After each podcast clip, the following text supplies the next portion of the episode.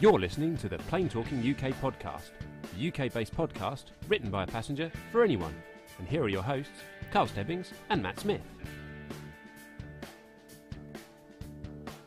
Well, hello and welcome to episode number 137 of the Plain Talking UK podcast.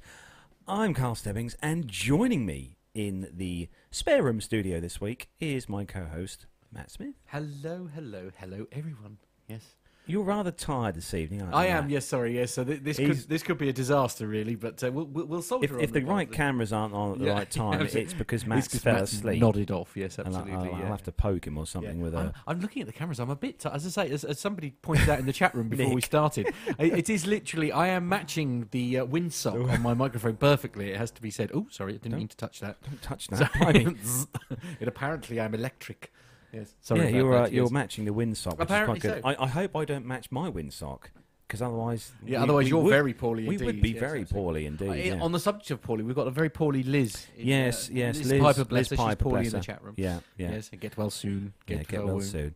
So the chat room is filled up very nicely this evening. They're not talking We've about got, uh, aviation at the moment. I have no, to be honest. they They're talking about pizzas and or other variants of food. um, I think every it's obviously that's the only Uh. trouble. It's obviously tea time where everybody's. so it is the fourth of November, and um, well, it's uh, just coming up to twenty past seven in the evening Mm. uh, on this Friday. So uh, thanks to everyone for Yeah. joining us this evening in the chat room. Loads of people, as I said, Yep. um, loads of names, all the usual suspects in the chat room, including Nevtech. Nevtech, good to see. Good to see the Nev Nev of there. tech. Yes. indeed. We have uh, we've got uh, loads of news stories, some really good news stories this week Mhm. actually, and uh, we've got uh, some listener feedback Yes. uh, from someone who's in the chat room.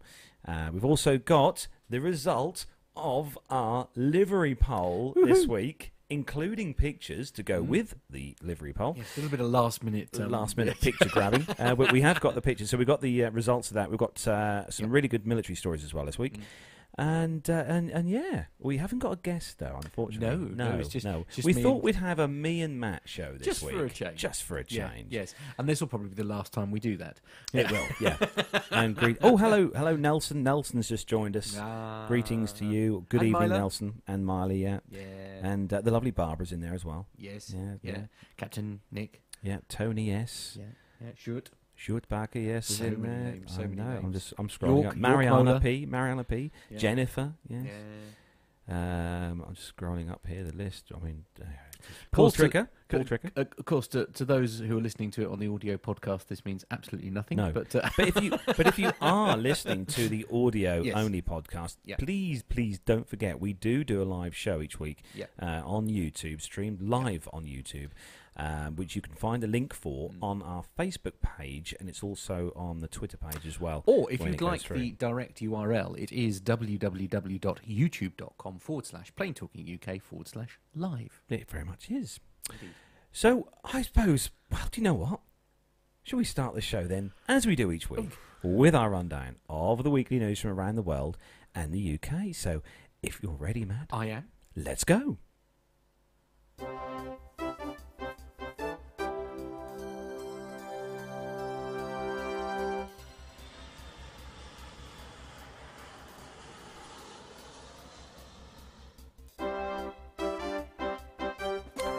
So, kicking off this week's first news story on the BBC News uh, website, this one. The headline Air France and KLM to launch a lower cost airline. And Ooh, I said uh. lower, not low cost, Right. lower cost airline. Okay. So Air France and KLM, or Air France KLM, is creating a more competitively long haul airline to win back customers from Gulf carriers. Air France's new boss, Jean Marc Janaillac, unveiled the plans, saying the firm is battling on all fronts. The new brand does not have a name yet, but Air France plans for it to offer economy and business travel on a new and reopened routes. Uh, to compete with lower cost rivals, its pilots and crew will be employed on different terms from the main company. The status quo is not an option. We must launch a new dynamic to return to a leadership position in our markets, said Mr. Janaillac. Uh, the plan is uh, a sign that Air France's new boss is determined to win back market share after years of painful job losses and clashes with trade unions. But the uh, SNPNC cabin crew union expressed concern that the new airline staff will not have the same work benefits and that it would end up being a low cost for its workers. Uh, Air France plans for the new airline to have 10 long haul aircraft by 2020. It will constitute the group's response to the Gulf State Airlines, which are developing at low production costs, the firm has said.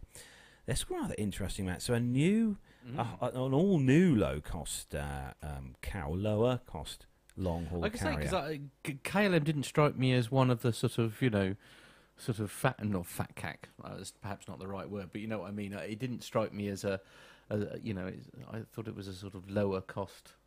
No, okay. a lower cost. It'd be interesting to see know. because, uh, as we found out, Wow Air and um, Wow. Wow, wow, yeah. Yeah. They're doing really low low cost flights from the UK Mm. to the US. Uh, there's another carrier as well. I can't remember which other. There's another carrier which does. Uh, oh, Norwegian. Sorry, Norwegian's doing those um, ultra low cost fares to the uh, US. Oh, Airshow World, Airshow World, sorry, has just said, "Hi gang, enjoying myself at RAF Mildenhall." Oh wow! Lucky you, Absolutely, Airshow yeah. World. We've got a, we've got a story about that actually. We have, yeah, we have Yeah, one. Got a absolutely. news story coming later. A certain sonic boom. Oh, goodbye to Nelson. Nelson's going back to work. Oh, Um, dear. so um, goodbye to you, Nelson. So Mm. back to story. Hopefully they'll announce the name of this um, Yeah. this new airline at some point in the in the very near future.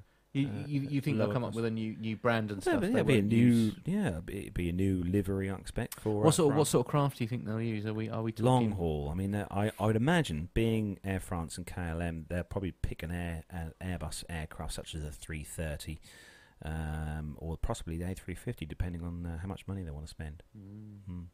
Uh, some tough tough decisions, by the way, going on in the chat room at Oh, the moment. really? Yes, absolutely. Uh, Paul Tricker is having a very difficult decision to make, whether it be Adnams IPA or Adnams Broadside. I go with Broadside personally. That's my my my personal preference. If I want a if I want a good night, I think I'd go with a broadside. yeah, Um, absolutely. Yeah, because it's a little bit higher in ABVs. It won't take so many. IPA would be an easier night, I think. Yeah, absolutely. Yes. So back to Anyway. aviation. Yeah, sorry. So the next story. yeah, okay, yes, the next story. Uh, this is on uh, the timesofmalta.com website. And the headline is Brawling passengers force Malta bound Ryanair flight to divert. Oh no. They were being aggressive towards everyone, a passenger said. So, a Malta bound Ryanair flight was forced to divert to Pisa yesterday after a fracas broke out between rowdy passengers while the plane was in mid air. Video filmed by a passenger aboard the Brussels to Malta flight showed brawlers shoving and swinging at one another as passengers lined the aisle in an attempt to contain the scuffle. The troublemakers were being a nuisance and aggressive towards everyone, Thomas Engera told the Times of Malta. Mr. Engera who shot the video said that the fight between the two men and their respective fe- the fight was between the two men and their respective female partners. That sounds like fun.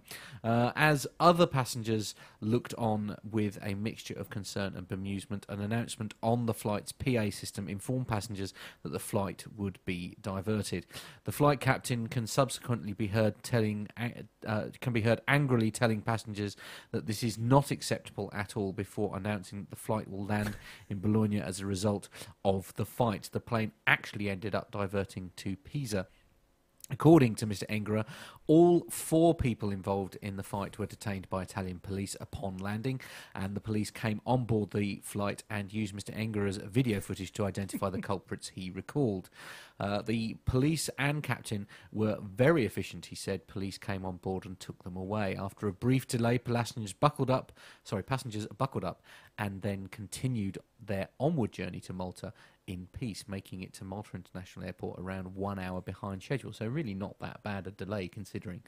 This is uh, this is probably FR three eight eight three. I'd imagine it would be Yeah. um, it would be the flight that I normally um, Yeah. I normally take. I mean, Um, uh, we we um, we were trying to get permission to actually play the video. Unfortunately, uh, I didn't get a response in time. But I can just show you the pictures, Picture, still the, shot. the still Mm. shots off the website. They're not very clear, which is why I was hoping to play the uh, the video. But um, yeah, not um, not a great way to. I Uh, had some interesting comments in the chat room actually, Matt, Mm. while you were reading the story. One from the is that first, why you were tittering to yeah, yourself? the right? first one from York Mola. yeah. Um, he said that why land the plane? Just drop them off at thirty thousand feet. Yes, I mean that is certainly a solution. I mean, obviously there are issues, uh, as I'm sure um, Captain Nick would be able to confirm. There are With that, obviously yeah. certain issues in regard to opening the door at On- thirty thousand feet. That may be more of a challenge than one would like. Um, Um, also, um, um, I'm I'm just trying, trying to find. There's one from Glenn Towler. oh no! Uh, pass- passengers being on planes only Yes. in the UK. He says on there. I, I'm pretty. Uh, now, come on, that's that's really unfair. I'm pretty sure that it isn't only isolated to UK passengers. The best one, though, I think, from Yeah. Tony S. Uh, were they fighting over a Malteser? no, they You're prob- talking They about were, my. probably, they were probably fighting over over over overpriced paninis. If I'm talk- honest, he's talking about my, my second home or Yes. my main home. yes, indeed. Yes. Yes. So I don't think they were rude about Malta. Actually, Glenn- it's all right. Calm Glenn, down. Glenn Towler. Glenn Towler's put uh, uh, or something. Uh, g- uh, great idea. Ejector tubes for passengers.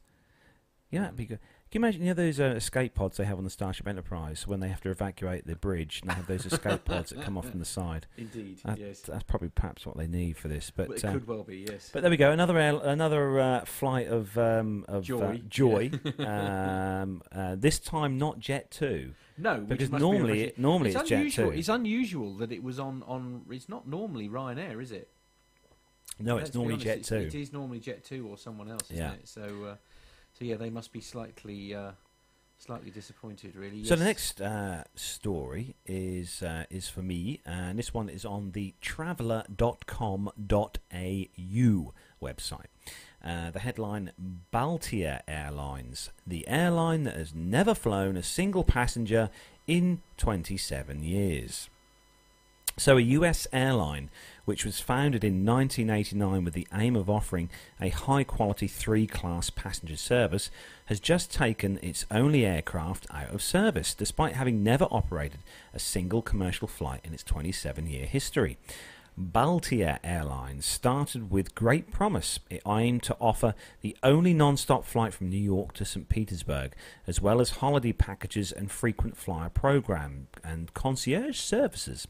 But it is yet to carry a single passenger or package.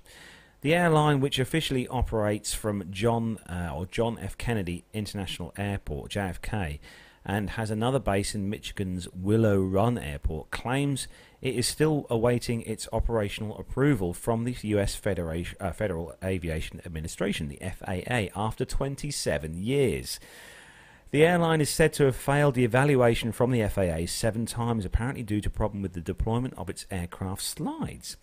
Uh, Michigan Radio reported uh, this last month. The carrier is said to have moved its operations to Michigan, where it uh, is apparently easier to gain FAA approval than in New York, where Baltia failed all of its certification tests, according to the radio station. Uh, Baltia, which has earned no revenue since its inception, has accumulated a debt of more than 119 million US dollars uh, as of March this year, according to uh, Michigan Radio. Uh, the New York based carrier hoped to become the leading US transatlantic mar- uh, airline on the market, offering connections between major cities in the US and Europe. And when it was founded, it was expected to begin operating flights last year, according to the company's website. But in March this year, the airline announced it would also be abandoning its plan to operate its only aircraft, a 37 year old Boeing 747 aircraft. The plane did fly one route last year from Willow Run to a maintenance facility in Oscoda, Michigan, uh, but it has been dormant since, uh, Michigan Radio reported. The airline added it would be looking to lease newer and more fuel efficient aircraft in a bid to facilitate its air operator certification process. I mean, that's such a bizarre story. Hmm. It really is. Probably one of the most bizarre stories I think we've had for for quite some time. Uh, I didn't get a chance to actually look up and see. Uh, I'll have a look here and see if I can find a quick bit of information on Balitia. I mean, I mean, Um, yeah. I mean, it's- it just seems very bizarre that um, that they can they can operate. Um, you know, despite having never operated a single commercial flight in its 27-year history, I don't understand. They have actually their their web- website is actually currently running. right. um, okay, well, that's good. That, that that's something. Uh, I'm just looking to see if I can find any more pearls of wisdom about uh, about the airline itself. Mm. Baltia Airline. Here we go. So Baltia Airlines, uh, yeah, founded 19. Fleet size one, Oh, as it said on there. okay. Um, they were headquartered, or they are headquartered at Terminal Four at Right. JFK. Um, and it just says on here that the hmm. application with the FAA for the carrier certification has been denied again. So Well, and Yeah. also as as um, I mean, I, Jen Niffer has just said in the chat room there, it's like, how is this airline not completely bankrupt? I know I mean, I just don't understand. It's I just don't understand. it's such Yeah, a bizarre story. Glenn I mean- Towler has said, "Who who is like lending them money?" It's like he sounds like Liz Piper says, "Sounds like Matt's ideal airline would never have to fly." Yeah, I mean, I'm, I'm looking on the. I uh, like it. I'm looking on the uh, photo we've got on, on Mm. this story of the aircraft in question. I mean, Oh, I suppose you want me to put that up now. Don't what do you can Yeah. do? It looks. I mean, that's that's uh, that's definitely a seven four seven two. I would have. There's an said, upstairs to it by the look of it. Oh yeah, there's a seven. That's a jumbo. Mm. It's uh, it's probably a two hundred or possibly a three hundred. I'd have Mm. said a seven four seven two hundred for that age. Um, and yeah, it's just bizarre. Mm, It's such a bizarre story. indeed. So moving on to the next story. This one is for you, Matt. Okay, yes, and this is uh, on the, in the Daily Express, which always makes me nervous because um, well, it's not as bad as the Daily Mail, I suppose. But anyway, so this is the the Daily Express, and the headline is "Sky High Horror: Airline Staff Reveal Disgusting Flight Secrets." Secrets you wish they didn't. I'm not sure I want to read this. Uh, the unsettling rele- uh, revelations have been prompted by a thread of posed on question site um. It posed, What are the best kept secrets of airlines and the airline industry? The thread invited anonymous crew and other insiders to share their sordid stories that passengers aren't privy to. One of the most popular responses warned passengers not to order coffee from the onboard drinks service.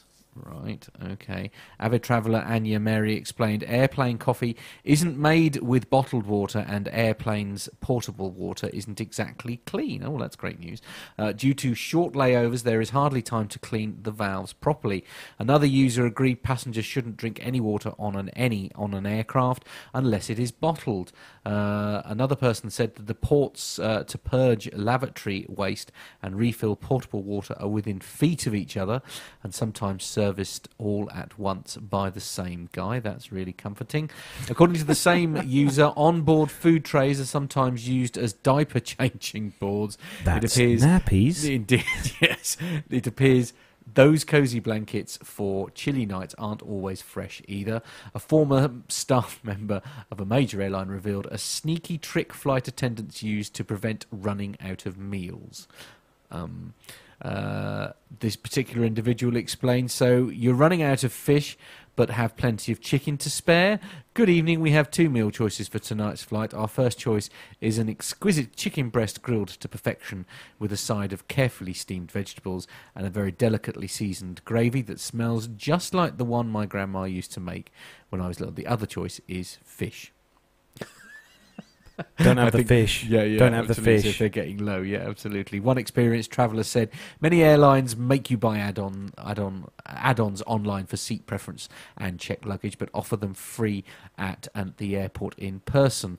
Um, Carly Nogo, no, Nogwitsky also added a helpful tip. Middle seats are the seats that fill up last on the flight. So if you're travelling in a pair, select window and aisle uh, sorry, select window and aisle and have a good chance of having an empty seat, middle seat, um, if uh, the the flights are not full. One woman who claimed to be in love with a pilot said that they often make mistakes without telling anyone. She wrote, "Some pilots get distracted by their laptops and cell phones during flight.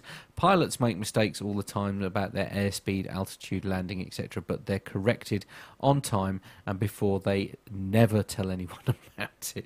This is uh, this, uh, this is sorry. This is a very badly written article, but you get the gist essentially. Um, They're basically saying that that um, aircraft kind of areas are not the Mm. cleanest areas. Indeed, mind you, you, you see, uh, one of the things that always makes me very nervous, and I have to confess, certainly when I was I was working at uh, the two pub, uh, you know, public Mm. public houses that I've been involved in, and it was my real bugbear was. Um, ice machines. Oh right, okay, yeah. and I used to strip mine down. But then I perhaps had a skill that many people don't have in the fact that I was able to strip mine down and clean it properly. Um, but the one thing I would always say to anyone that's that's drinking in, in a pub, you know, stick to your ales and bottled beers and things like that, and and stuff out the taps. Ironically, you know, like your lagers and Mm. stuff are absolutely fine because, um, you know, you push very very very strong um, line cleaner and stuff through it. But the one place it's, I'm amazed more people aren't poorly. I mean, you know, it's um, the ice machine when I took over for the Duke of York in Ditchingham was horrific, uh, and it took me two and a half days to strip it down, clean it, and make it usable. It's seriously. Liz it's one of Piper said she put, she's heard bad things about ice machines. absolutely. Do you yeah. have to say the toilets? You know, it- I mean, to be uh, fair enough, the aircraft was only just four weeks old. Right, The, okay, the yeah. aircraft we flew home on, the Dreamliner, the Dash Nine, Yeah. um, from Oman. That the, Mm. that with the toilets in there were Mm. spotless. Yeah. There was not a grain of dust in there at all.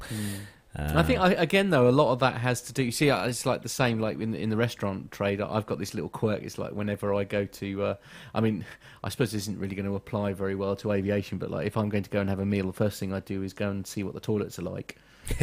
well, no, because if the toilets are clean, then um, One of there's, a, there's a strong possibility that the kitchen will also be clean. One of my I mean? worst toilet experiences on an aircraft Mm. uh, was unfortunately with um, Ryanair. Oh, Yeah, yeah, that was that was not nice. right, Okay. Yeah. Anyway, less said about that, the better. Yeah. Uh, moving on Yeah, to the next story. Yeah, yeah, uh. This story was actually sent to us by our main man, Micah. Ah. And uh, this story is on the Tampa Bay Times website. And um, it uh, there's kind of a, I don't know if you call it a headline or not. It just says that Mm. thousands of people flew Allegiant last year, thinking their planes wouldn't fail in the air. They were wrong. Oh. So uh, it starts off then. The uh, this uh, this writes the, uh, the story itself. Uh, Lisa Cozzolino started to panic as Allegiant Air Flight 844 circled over Pinellas County. I hope I pronounced that right. Sorry if I haven't. Uh, burning off fuel for an emergency landing. All the bad things I've done in my life, she said to her sister, and now I'm going to die. Matt Jones fumbled with his cell phone trying to call his wife to say goodbye as crew members on an Allegiant Flight 822 ordered him to tuck into crash position over Baltimore. I said to myself, I'm never going to see my wife or my kids or my grandkids again, he recalled. Jessica Stoffel was afraid to be on Allegiant Flight 175 over Mesa. Uh, that uh, she grabbed the stranger next door to her and squeezed his hand. I was terrified and honestly didn't think we were going to make it, uh, she said. All major airlines break down once in a while, but none of them break down in midair more often than Allegiant. A Tampa Bay Times investigation, which included a first of its kind analysis of federal aviation records, has found that the budget carrier's aircraft are four times more likely to fail during flight as those operated by other major US airlines. In two, uh, 2015, Allegiant jets were forced to make unexpected landings at at least 77 times for serious mechanical failures. Cozzolino's flight was interrupted by a leaky hydraulic system. Jones's flight was uh, was on a plane with four uh, failing brakes. Uh, the engine on Stoffel's plane caught fire during an aborted landing, and the jet sudden, uh, dipped suddenly to one side, its wing nearly touching the ground. Uh, none of the 77 incidents prompted enforcement action from the Federal Aviation Administration, which doesn't compare airline breakdown records to look for warning signs. To create such a comparison, uh, the Times report has built a database of more than 65,000 records from the FAA. Working through the data, they contact, uh, connected a year's worth of flight records with documents showing mechanical problems at the, la- the the 11th largest domestic carriers, or the 11 largest domestic carriers in the United States, including Allegiant. They interviewed 20 aviation experts, including former federal safety inspectors, aircraft engineers, and mechanics. They then travelled to Las Vegas and met with Allegiant executives for a series of interviews. Uh, the airline did not dispute the newspaper's findings, which included these findings. Wow. Uh, 42 of Allegiant's 86 aircraft broke down in mid uh, flight at least once in 2015. Among them were 15 forced to land by failing engines, 9 by overheating tail compartments. Hmm, interesting. And 6 by smoke or the smell of something burning. After certain systems on Allegiant planes fail, the company repairs them and puts the planes back in service, only to see the same systems fail again. 18 times last year, key parts of engines and sensors and electronics failed once in a flight, and they got checked out and then failed again, causing another unexpected landing. Allegiant's jets are on average 22 years old. The average age of planes flown by other carriers is 12. Ex- uh, experts say that uh, as old as Allegiant's require the most rigorous maintenance in industry, but Allegiant doesn't, uh, doesn't staff its own mechanics at the 107 of the 118 airports it flies to. Allegiant relies most heavily on McDonnell Douglas MD-80s, an aging model retired by all but two other major US carriers. The company's MD-80s fail twice as often as those operated by American Airlines and three times as often as those operated and flown by Delta. Wow. Okay, that's that's rather worrying. Uh, it says here they've got a diagram here of uh, of uh, an MD-80, and it says here what failed in flight, and it says that these parts and systems had forced Allegiant planes to land unexpectedly, the most between January 2015 and September 2016. So cockpit instruments six times, cabin pressure nine times, engine 39 times, tail compartment. Don't know, no, on APU isn't a tail, I think, on the MD-80. Right. Uh, 26 times, and nose landing gear seven times. Wow. I mean, the landing gear doesn't surprise me so much because it is such a complicated sort of. It's all about hydraulics and things like that, isn't it? But uh, yeah, Hmm. Poor old Allegiant, eh? They're not getting a very good, uh, good no, thing there. no, but, indeed. Uh, so yes, thanks to the main man for for that story, obviously. Uh, on, on to the next story. This is on the Birmingham Mail. no, this this is bad news for anyone who uh, who wishes to Mm. go on holiday in Yeah. a certain place in Europe. I have to say, I, I'm not surprised. no, normal. Uh, in fact, I'm surprised it's taken this long. well, they, they um, did they done this before, didn't they? What they must. I think they lifted the uh, the the ban or the Hmm. um, the stop. Yeah, I don't know if they did. I think that's maybe what what this is. I mean, So what's the story then, it- the story, as I say, Birmingham Mail is the headline, and the head uh, sorry is the website, and the headline is Monarch Airlines cancels Sharm el Sheikh flights due to ongoing terror threat. So passengers can obtain. Please leave the mouse alone. Sorry. Sorry. he keeps moving the mouse and it keeps jumping. Passengers can obtain a full refund due to the ongoing terror threat in the Middle East, says the airline. Um, and in fact, I, I, I think it fair to say that um, it's it, it, Monarch especially has been quite hard hit by um, the lack of um, being able to fly to Sharm without too much trouble, isn't it? Because Mm. I, I know they used to do a lot of flights into and out of there, didn't they? Mm. But anyway, holidaymakers across Birmingham could be affected after news broke of Monarch Airlines cancelling all flights and bookings to Sharm el Sheikh in Egypt. The move from the airline, which has a significant presence at Birmingham Airport, comes amid an ongoing terror threat in the Middle East. Monarch has confirmed the decision affects this year's winter breaks and the 2017 summer season. Customers who have who have existing flight and holiday bookings can rebook to an alternative Monarch destination free of charge, say the company. The airline will also give holidaymakers the chance to obtain a full refund. Uh, a Monarch spokesman said, with no indication from the government as to when the airport will reopen to flights from the UK. So obviously, it is still. It is still very much uh, Yeah. not accepting flights. The airline is cancelling all flight and holiday bookings for winter 2016 uh, stroke 2017, and there will now be no plans for the destination to be part of Monarch's summer 2017 program. Uh, if Sharm el Sheikh is reopened to UK flights in the future, we will re- reassess flying there as a new route. The airport was closed after a Russian airliner, which had, had taken off from Sharm, was brought down by a bomb just 23 minutes into its journey uh, to St. Petersburg in February. Uh, Monarch Group chief executive Andrew Swaffield said much hard work has been done by the UK and Egyptian governments, along with the travel industry, to improve safety measures at Sharm el Sheikh Airport, and it is very disappointing that it still remains closed. And if and if and when the airport does reopen, we will then assess whether we start flights and holidays again. Prior to the closure of the airport, roughly 700,000 Britons visited Sharm el Sheikh every year, making it a popular and important holiday de- destination for the UK travel industry. And now I've actually been to Sharm.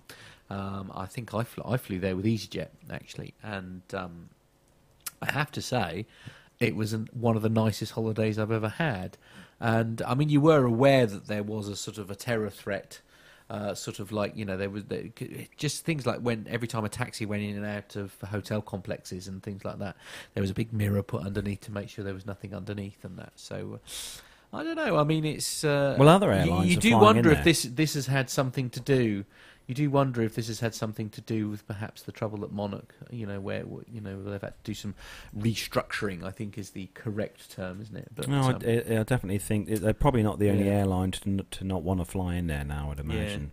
Um, Well, as I say, and I think I think they're right, aren't they? They're going to reassess the situation uh, if they do reopen flights from London to, or you know, from the UK to Sharm, and then sort of look at look at it with regard to. Uh, sure, um, I mean, wa- was there much interest? That's the thing. I mean, did they have many bookings? That's the other question. I, I guess we'll never know that number, will we? no, I'm just looking at uh, departures at the moment on uh, for Yeah. Sharm, and uh, you've got Egypt Air, Ali, uh, Aegean Airlines, um, and ar- departures and arrivals Egypt Air. There's Mm. um, nothing sort of from the uh, No. from the UK as such in and out. Well, no, the because it is it, the route is closed. Mm. That's why. Yeah, but I mean, So- other, there are other airlines from the UK still flying to Sharm. Is there? So, yeah, yeah. Oh. Yeah, yeah, there okay, is. well, that's that theory out of the window then. Um, so moving on to the Indeed. next story, and uh, this is kind of kind of sort of follows on from a story we had. I can't remember this uh, last week or the week before, Matt. Uh, it's on the traveller.com.au site again, and uh, the headline: "World's shortest international flight." Uh, European airline People's Viennaline offers an eight-minute flight because we had the you had the shortest flight Yeah. in the UK, didn't we? Which was like um, Yeah, two minutes or three over minutes. the island over to an Yeah. island, wasn't it? Yeah. Uh, so, an, Aus- an Austrian airline has begun what it claims is the world's shortest regular international connection, an eight minute hop across Lake Constance. The flight offered by People's Viennaline connects St. Gallen, uh, Alta, Alterheim, Alterheim in Switzerland. Um, have I pronounced that right? I don't know. Uh, with Friedrichshafen in southern Germany. It's part of a route that continues onward to Cologne, uh, but passengers can book only the short part for 40 euros or $57. That seems like a lot of money for, for an eight minute flight. Yeah, it does actually. Yeah. the uh, the Embraer 145 uh, short haul jet will connect uh, the Friedrichshafen airport with Swiss airport in Altenheim. The flight time uh, for the around 20 kilometre long route between two regional airports is around 8 minutes. German news agency DPA reported the environmentalists aren't thrilled by the new route, which began service on Wednesday. Oh. Swiss Green Party politician Meinrad Gvend says he wants to uh, he wants the flights to be banned. The airline says driving around the lake for an hour would produce as much emission, emissions as a short flight. On Tuesday, Emirates announced it will operate the shortest Airbus A380 flight around the world or route in the world, flying from Doha to Dubai from December this year. With a distance of only 379 kilometres, a one way flight will last for less than an hour, and the plane could make almost 20 return flights without refueling. Emirates also operates one of the longest routes in the world with an A380 flying between Dubai and Auckland. Uh, the title of the world's longest flight was recently snatched by an Air India for its revised Delhi to San Francisco route. Flight AI 173 now covers a distance of 15,140 kilometres in 14 hours and 30 minutes, claiming the title from Emirates. Emirates Dubai Auckland route is around 14,120 kilometres and takes 16.5 hours. So there we go, an eight-minute flight on uh, on on an Embraer. Mm. Yes, uh, indeed. It's, it's, uh, I, I think it's right. You know, if you've got, Yeah. um, you know, I say fifty people driving a car around a, a you know around a lake Mm. to get from one side to the other. I, d- I don't know what will produce more fumes really because I mean the Embraers are, are quite a fuel efficient and a, a clean-ish aircraft. I think the, the new one of the latest sort of uh, regional I, jets. I get so are. confused with all this um, carbon footprint nonsense. I, I just sort of. Ugh, ugh. It's like, oh, I mean, I had I had a, a special uh, a special exhaust system fitted to my new coach, and um, it it went from being like the fastest thing I've ever had had uh, you know been been sort of like driving to to really sluggish and all because of this weird filter thing that magically takes all the you know reduces our carbon footprint. I, I, I don't know. I don't know. It's all a bit strange. I know. Stick some cotton wool ju- in the just while, just while I'm sort of looking, we've got. I, I, I just so that everybody knows, obviously, because this does actually apply to those who listen to the podcast as well as a download. We are aware that uh, occasionally we're getting a bit of a whine, uh, a high pitched whine uh, in the background. We are aware of it. And, Have we got uh, one now? uh, I think it's okay at the moment. I'm just really sort of apologising, really uh, officially, because we have had a bit of a problem. Yeah, we did have last week, last, didn't we? Last couple of Yeah. shows. We, as I say, this we do, week we seem okay. yeah, we do. We do. Um, we do listen back to the show, which is Yeah. why, um, um, for some reason, it's only been happening in the audio podcast and not necessarily on the one that goes onto YouTube. So uh, we are aware of it, and I am trying to get to the bottom of it. And uh, the tower is on yet another rebuild, uh, trying, trying to put the uh, fault right. But uh, uh, myself and, and the legend that is Nev are busy trying to, to, to work out where it's coming from. But uh, Now this next story, Matt, yes, um, for you is uh, is quite interesting. It's got uh, quite a bit of info on here on um, well Oh. on on the headline that says Oh, this is cheery, isn't it? So this is go banking rates. I, I, I, I've lost interest because it said banking. I won't lie to you. It's Yeah, like it's like, like why am I going to believe a website that's talking about banking, seeing as they're the most corrupt? Um, no, sorry, I'm, I'm probably opening a different podcast, legal- different podcast. yeah, sorry, I'm opening up a can of legal worms there, aren't I? So we'll glaze over that and move on. Anyway, the headline on this Go Banking Rates website, that's gobankingrates.com, personal finance is the heading, so I'm a little skeptical. says how airlines rip you off during holiday season. Uh, with the holiday season fast approaching, air travel is ramping up. hmm Uh, if you are planning to fly, you'll need to watch out for extra charges from carry on baggage fees to high food and drinks costs. A 2016 report. Um, a 2016 report from research firm IdeaWorks Company found that extra charges known as ancillary revenue increased among the 10 largest airline carriers from 8.4 billion dollars in 2008 to almost 26 billion dollars in 2015. And here's a look at some of the more notorious airlines uh, for fees that you need to watch out for. Um, and this one is this is one's all about the carry-on baggage, and it says uh, carry-on baggage, which is number one. Uh, it says even though most airlines do not charge passengers for carry-on bags, some budget airlines will. According to FareCompare, Spirit Airlines charges for carry-on bags placed in overhead bins at twenty. Whoa, hang on. According to FareCompare, Spirit Airlines charges for carry-on bags placed in overhead bins at anything between twenty dollars and one hundred dollars per bag.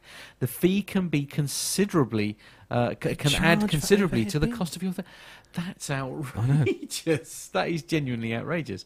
Uh, Spirit Air. Oh, there is that. Is that the Australian one? Spirit Air. I can't remember. My Okay. mind's gone. All right. Uh, was doing all those exams today. That's what yeah, done it. indeed. And you're moving the message. Sorry. Stop it. Honestly, such a nightmare. Uh, number two is paying with a credit card.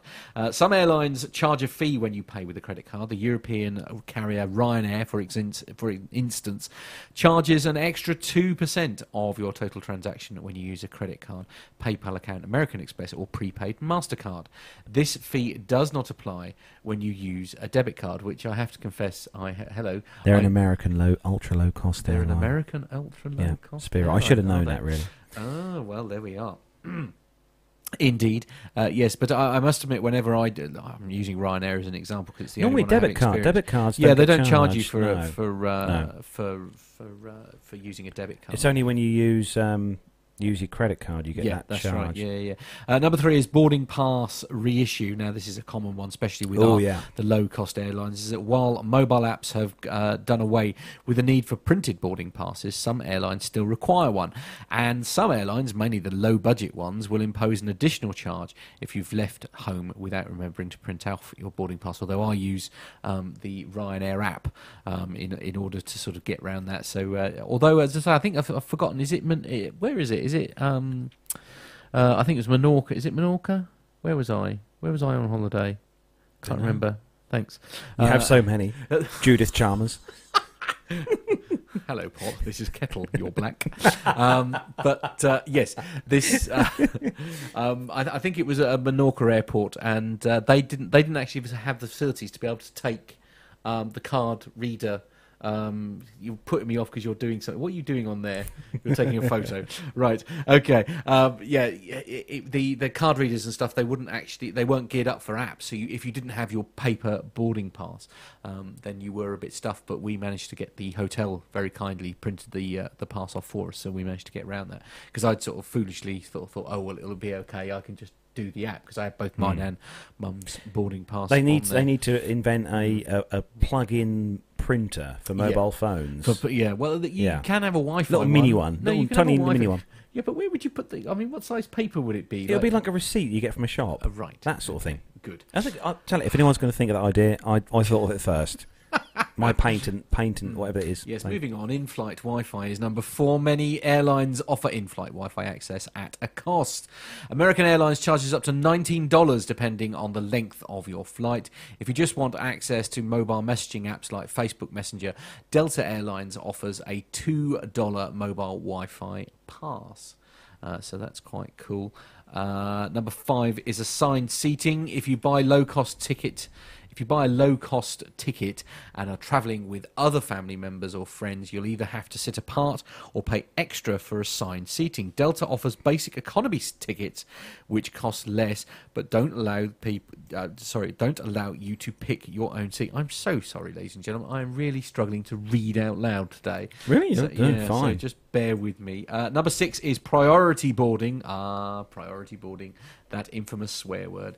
Some airlines impose a charge on coach passengers for a priority boarding. United Airlines offers economy passengers a Premier Access Pass, uh, starting at just fifteen dollars for priority boarding. And uh, number seven is name correction. Make sure you, your name is spelled correctly on your ticket, or you might need to fork out uh, some extra cash.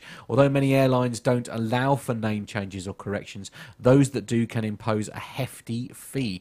A 2015 report from Shorts Travel Management found Alaska Airlines charges $75 for a name change, while American charges $100 to change your name. So yeah, make sure you uh, you get your name and address correct when you're when you're doing your booking.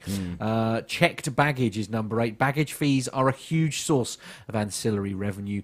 Uh, airline policies regarding baggage fees can change at any time, so it's always wise to check with your carrier before booking your flight. With most domestic flights, you'll pay for checked baggage with fees costing around $20 or more for the first checked bag. However, airlines like JetBlue and Southwest don't charge for your first checked bag. Oh, that's quite cool.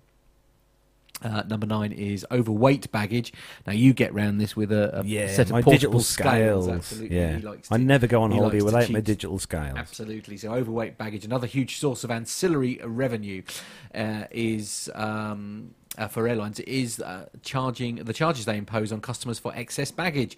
On international flights, the first checked bag will usually be included in the flight cost, as long as it's below a certain dimensions and weight specified by the carrier.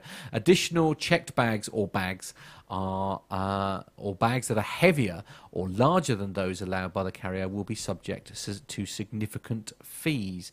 Uh, date change fees. Date changes are among the costliest fees uh, Mm, I love airlines dates. charge. Yeah, not those kind of dates. Okay. Delta charges two hundred dollars for changes made on your flight uh, within the U.S., Canada, Puerto Rico, and the U.S. Virgin Islands. Uh, so when you're planning your vacation, book it at the right time. uh, airline branded credit cards. No, although Sydney. BA have got their own one. Nev, Right. Nev's probably got one, actually. Oh, stop it. Uh, sorry, so it's uh, airline branded credit cards. Although an airline branded credit card allows you to earn miles towards future travel, you might not want to limit your options. The A Advantage, A American Airlines. I think that American, yes. Anyway, A Advantage Platinum Select World Mastercard, for example, awards thirty thousand bonus miles if you make a one thousand dollar transaction in purchases. Uh, sorry, one thousand dollars worth of purchases in the first three months after opening your account. Every dollar spent on American telecommunications, car rentals, and gas earns you two miles. It might sound like a good offer, but compare it to the Barclaycard Arrival Plus World Elite MasterCard, which offers you 40,000 bonus miles after you spend $3,000 uh, in your first three months. Every purchase you make earns you two miles, and you can apply your miles towards any travel purchase, which is quite cool. Uh, number 12 is travel insurance. Travel insurance can safeguard you against unexpected delays and cancellations, rental car damage, and more, but you don't necessarily have to pay for travel insurance through the airline you're flying with. Use resources like squaremouth.com to compare travel insurance costs from different companies so you don't overpay for your for the expense. Um, food and drink if you want more than just peanuts you'll need uh, to uh, pay up. Although jetblue offers some free snacks you'll need to fork over you'll need to fork over up to $12 for a sandwich and sliced fruit. Alcoholic beverages will cost you between $6 and $9. Duty free shopping, you might have the chance to buy duty free merchandise, uh, but be aware because duty free might not necessarily mean that you're saving money compared to pricing at retail stores back home. Before you travel, look up pricing for goods you're interested in buying duty free. That way, you'll know that you are getting a good deal on your trip. And actually, quite often with like alcohol and things, it's actually quite often been cheaper to go and buy it in Morrison's than it has been to, to actually buy it duty free. Although they do tend to do the export strength stuff, which you can't get, obviously. Um, but uh, and this one's for Nev. Number fifteen is airport lounges. Oh, yeah. uh, for the budget traveller, airport lounges are likely not worth the extra cost. Independent lounges offer one-off passes from around fifteen dollars to fifty dollars per day, uh, or ten pound or sorry, or ten dollars per hour, according to FlightFox.com, a marketplace for travel experts. Number six is extra legroom. Is extra legroom worth the cost? That's for you to decide. But for the luxury, uh, it will weigh down uh, your. You'll certainly weigh down your travel budget. American offers main cabin extra seating, which offers up to six inches of additional legroom, plus Group One boarding starting at twenty dollars. And uh, finally, uh, seventeen is headphones. Some airlines' uh, headphone jacks are smaller than the Yeah. standard size. So if you want to watch TV on board, um, then you might need to pay extra for a pair of headphones. I seem to remember back in the Air 2000 days, you had to buy a, you had to buy the headphones It's like because it was the twin- two prong one. Yeah. I know that uh, uh, when we flew BA last month, that um, I used my uh, my headphones in the entertainment system with BA. They fitted and worked fine. Really? Normal standard Yeah, headphone jack. Okay. Oh, Uh, we have had a bit of a disaster in the chat room while Matt was Oh, reading that story. Uh, Nick Anderson has unfortunately dropped uh, pizza uh, down his flight bag. Uh, which is going to be a problem for when the sniffer dogs are out in JFK. uh, Right, so okay. Captain Nick has got a slight issue with pizza. Mm, indeed. That, that- well, that, that is that is disastrous. That is disastrous. But uh, no, it was interesting. Do, Matt, do they like jalapenos? Jalapenos, dogs? yeah. yeah, absolutely. So we hope that information has uh, has has helped. I think most people will know what, Mm, what to and what to look out for when they're when they're. Yeah. I mean, ev all our listeners do. You know, they, Yes, know, they know everything Yeah. like that anyway. they do. So next story on Flight Global's website, and the uh, this is a picture story. Matt will put these up um, during the story. Oh, story. will he? uh, he Right. will. And the headline: Boeing rolls out, and that's Boeing rolls out United Airlines first triple seven three hundred ER. Mm. So United Airlines' first Boeing 777-300ER has rolled out of the paint shop in Everett, Washington, nearly 22 years after the carrier took delivery of its first 777. The Chicago-based carrier is scheduled to take delivery of the aircraft registration November 58031 and MSN 62642 from Boeing in late December this year, with entry into service slated for February 2017. United plans to uh, base the Stretch 777 at its Newark Liberty International Airport hub and will initially use the type on domestic flights before shifting it to international routes in the second quarter of 2017. The airline will debut its uh, new Polaris business class seat on the 777-300ER, and the aircraft will have 60 of the premium seats in the new all-aisle access configuration. United has firm orders for 14 777-300ERs, which uh, complement its fleet of 74 777-200s. And the carrier took delivery of the first 777-200 in May 1995. God, it, this doesn't seem that long ago Mm. since the 777's come out, but it is that long ago. They just seem, to me, seem like, uh, you know, really still a new aircraft um, to me. But there we go. There's another picture there, Matt will put on the screen uh, of that uh, aircraft there. Mm. So this is ready. this. So what's this? This is the triple seven. 300. Yeah, ER. ER. Yeah. Uh, right. And what does ER? Extended range. Extended Right. range. Okay. See, I'm yeah. learning. I know, yeah, Absolutely. It's got uh, it's got a bit more uh, bit more range in it, a bit more, more range, bit yeah. more go in it, bit more go in the Bit- tank. So yeah. yeah, A bit more fuel. Go a bit further. So next story Yeah. uh, for you, Matt, and this is one I found this week, uh, and this is something that I would seriously like to try myself. Okay. So this is um, the Rutland and Stamford. Actually. Myla, Myla will like this story. Oh, Cause, she? Because Okay. Myla, Myla's going to be doing some of this, so Myla's going to like this story. Well, there we are. So, uh, pilots to fly Boeing 737-800 simulator for seven days and nights to raise cash for Magpas Air Ambulance. Oh, that's very cool. Um, uh, pilots will complete a grueling seven-day, uh, sorry, a grueling seven-day and night sponsored flight around the world in a Boeing 737-800 simulator. A team from Jet Sim School, based at Sibton, Sibston, Sibson Airfield, will be raising funds for emergency medical charity Magpas Air Ambulance. The annual World Flight event, now in its 17th year, sees teams of simulator pilots from across the globe covering 37,153 miles, uh, flying actual airline routes and with real time air traffic control provided by VATSIM.net. They will fly in real world weather conditions. Uh, Team JetSim will be flying in JetSim School's Boeing 737 800 simulator, and the flight will be live streamed on Twitch. That's twitch.tv. Um, forward slash. Now, I, I can't read that out because it's got a weird symbol that doesn't really make a lot of sense. So, uh, my advice would be to Google it. Uh, so, anyone can watch and interact with the pilots, ask questions, or comment on the route. Alternatively, guests are welcome to see firsthand the team in action at the Jet Sim School at Sibson, Sibson Airfield from 11 pm on the 5th of November That's until tomorrow. indeed uh, until 9 a.m.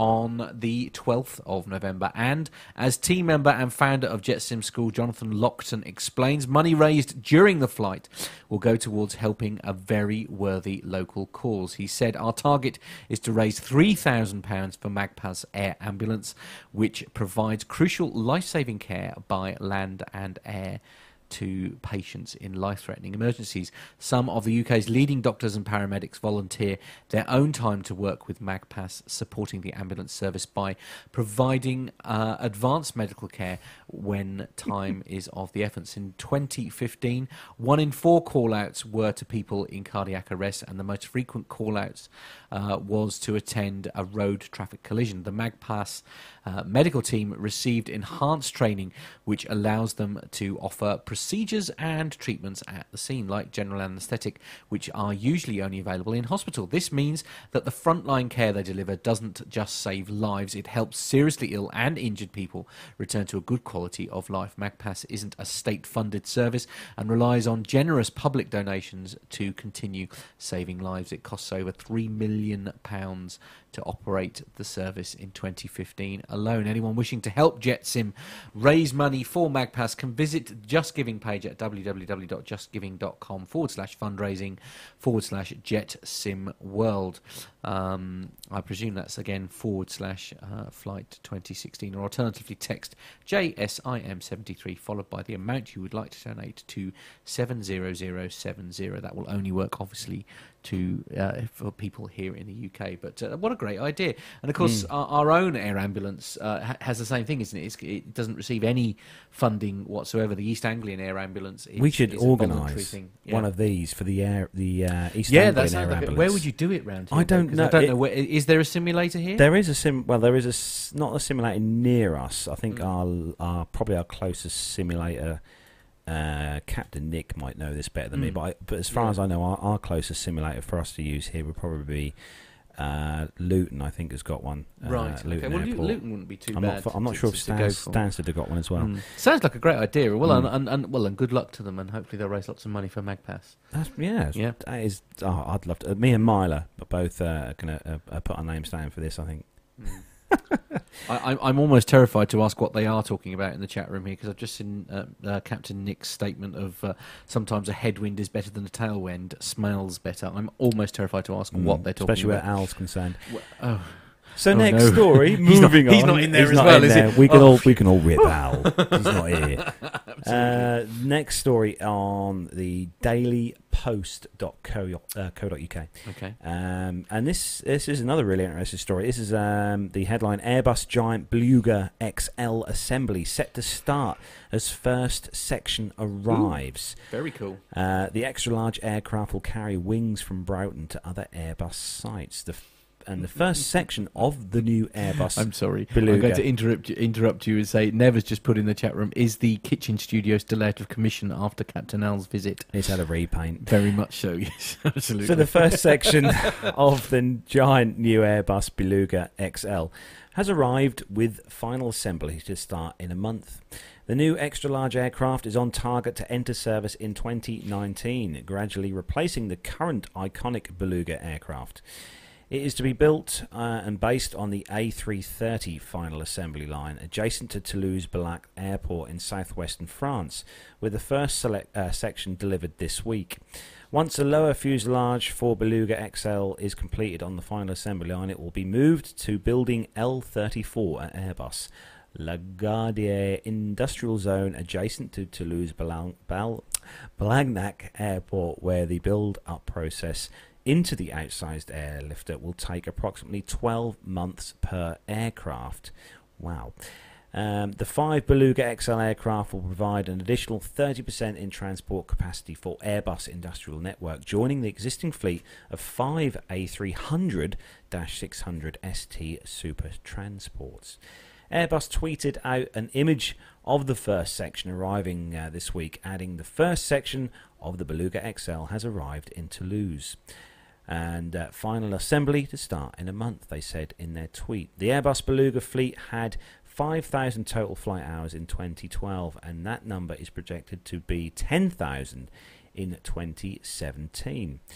Herve de Monet, who is leading the team preparing the Beluga XL for entry into service, noted that the Belugas, both the ST and the XL, will play a major role in future production ramp ups.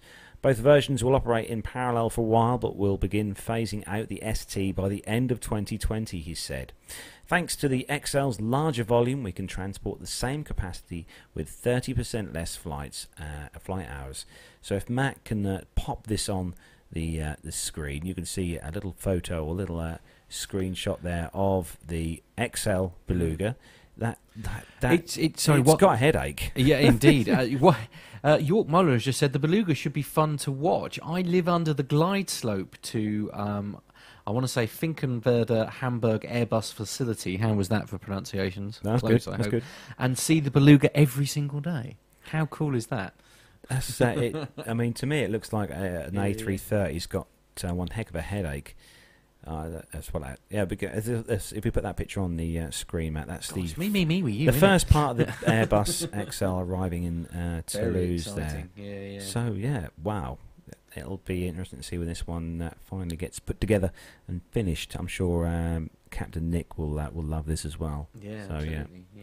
So the last story, Matt, and I I just had to put this one in here for you because well, you'll just enjoy just saying the headline. Yes, absolutely. uh, so, uh, yes, the, the final story in the commercial section uh, is on the flyingmag.com website, and the headline is Bombardier preps for global. What is it? preps. For, stop it! I'm trying to be a grown up. Uh, for global 7000's first flight. Uh, so that's Bombardier, or as I like to say, Bombardier. Uh, thank you.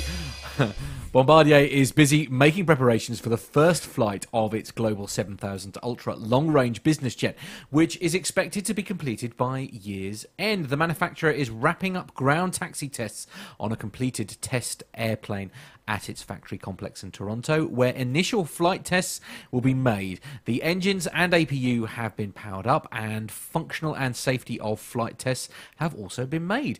They, three more test aircraft are currently in production. The first delivery of the $72.8 million Global 7000, which has hit some delays since it was unveiled in 2010, is scheduled for the second half of 2018. Despite delays, Bombardier or Bombardier uh, says that uh, customer interest has remained strong for the Global 7000, which features four distinct cabin zones and seats up to 12 passengers. The Global 7000 features a full fly by wire control system and is powered by GE Passport engines. It has a range of 7,400 nautical miles. Wow, I'm just looking at the uh, the stats and figures in this. There is a global 8,000 actually as well um, that seats 13 passengers Mm. uh, with four crew. Uh, so s- slightly uh, slightly less people on there, but uh, those General Electric Passport engines uh, pumping out sixteen and a half thousand pounds of thrust Wow. each, uh, propelling the aircraft along at a typical cruise speed of Mach 0.85, which is 902 kilometers per hour, man. Splendid, well done. Um, and the, uh, it has a maximum operating altitude of 51,000 feet, Mm, which is rather good. high. Mm. But uh, no, that's uh, possibly a, a, an aircraft that, that Pip may well uh, Uh, fly one day because they're, the- they're the type of aircraft that Pip flies. Yes, that sort those of thing. posh, Po- posh, posh fancy executive ones. ones. Uh, fancy good ones, evening, yeah. Dr. Steph, by the way. Dr. Steph's in the chat room. Indeed, absolutely. So that Blimey. is that is where we bring uh, the commercial aviation section to a close. Uh, what do you want to do next, Carlos? Oh, I don't know. Shall we? Uh, I mean, we could do some listener feedback. I Should we do suppose. some listener feedback? We'll do Let's some do that. Yeah, okay. All right then. So uh, if you're ready, then so who we- who are we listening to today? So we have had uh, some audio listener feedback sent in Yeah. then this week uh, from our very good friend Sjoerd Bakker, who's Ah, in lovely. the chat room now. Hello, Carlos and Matt. This is uh, Sjoerd from the Netherlands, and this is my vote for the best livery. And I uh, thought I'd combine it with uh, a bit of audio feedback because of your desire to hear our voices. My vote goes to the KLM, and that's no surprise, I guess. But why? When I was a kid, um, KLM did a lot of advertising, and uh, the words like adventure and faraway places they were heavily associated with uh, KLM Blue for me. Uh, I think that's still a bit of sentiment that's uh, inside me, and that's why I choose uh, KLM. And also, uh, they have a new livery. Um, they have a nice curve where the white meets the blue, and I think that's quite fancy. At first, I didn't didn't know what to think uh, of it, but yeah, I like it. So that's why it's the KLM. And bye for now.